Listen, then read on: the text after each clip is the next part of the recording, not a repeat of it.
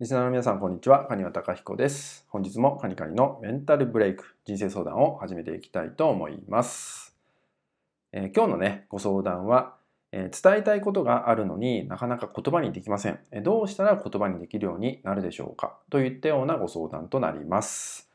伝えたいことが言葉にできない時っていう内容になりますね。えまずその伝えたいことがあるのに、ま言葉にできないっていう場面っていろんな場面があると思うんですよね。でこれ僕も結構経験すること多くてどうしてもこうね、え自分より目上の方だったりするとなんかね伝えたいのに躊躇しちゃうとかね本当は話したいんだけど躊躇しちゃって、まあ、言葉が出てこないとよくあるんですよ。でそういう時に、まあ、そのままだと良くないなと思って僕なりにね、えー、どんな選択をしてきたかっていうね話を今日はしていきたいと思うんですけどえっと、まずその伝えたいことが言葉にできないっていうその躊躇が生まれた時っていうのはすごいね自分の中で緊張が出ちゃったりとかそわそわしちゃったりすると思うんですよね。まあ、それはね勇気を振り絞って話しかけるってこともできるかもしれませんし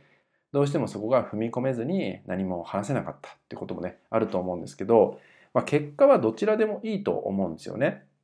じゃあ仮に何も話せなかったっていうね状態があった時にそれはそれでその選択をしていただいていいと思います、その時は。無理に何か頑張ろうとしてね、自分自身の心に負担をかけるっていうのでね、でそれでまたね、えネガティブになっちゃっても良くないんで、ここはどちらの判断でもいいと思います。ただ、その後に感じてほしいことがありまして、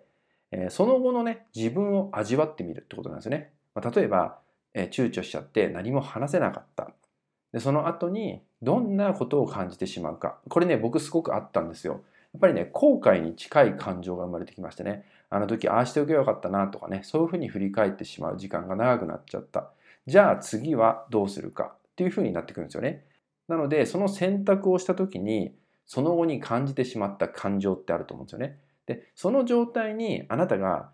なりたいのか、なりたくないのか、この選択を今度はするってことが大事だと思うので、じゃあね、また次の機会があった時に、その後に味わった感情を味わいたくなかったら次できることって変わってくると思うんですよね。こういうふうにその先を考えた捉え方をしていくとじゃあ次回は自分がどうしていくかっていうねちょっとした勇気にもつながってくるんじゃないかなと思うのでその後一回味わってみるでその状態がえー、おそらくね、え、後悔とかに近ければ嫌だと思うんでね、そういう自分になりたくないと思うんで、次する時っていうのは、また違う選択っていうのができるあなたになってくるんじゃないかなと思うので、まあ、ぜひね、伝えたいことが言葉にできないっていう場合はね、その後の感情を一度味わっていただく。で、その後にまた次どうするかっていう選択まで考えていただけるといいんじゃないかなと思います。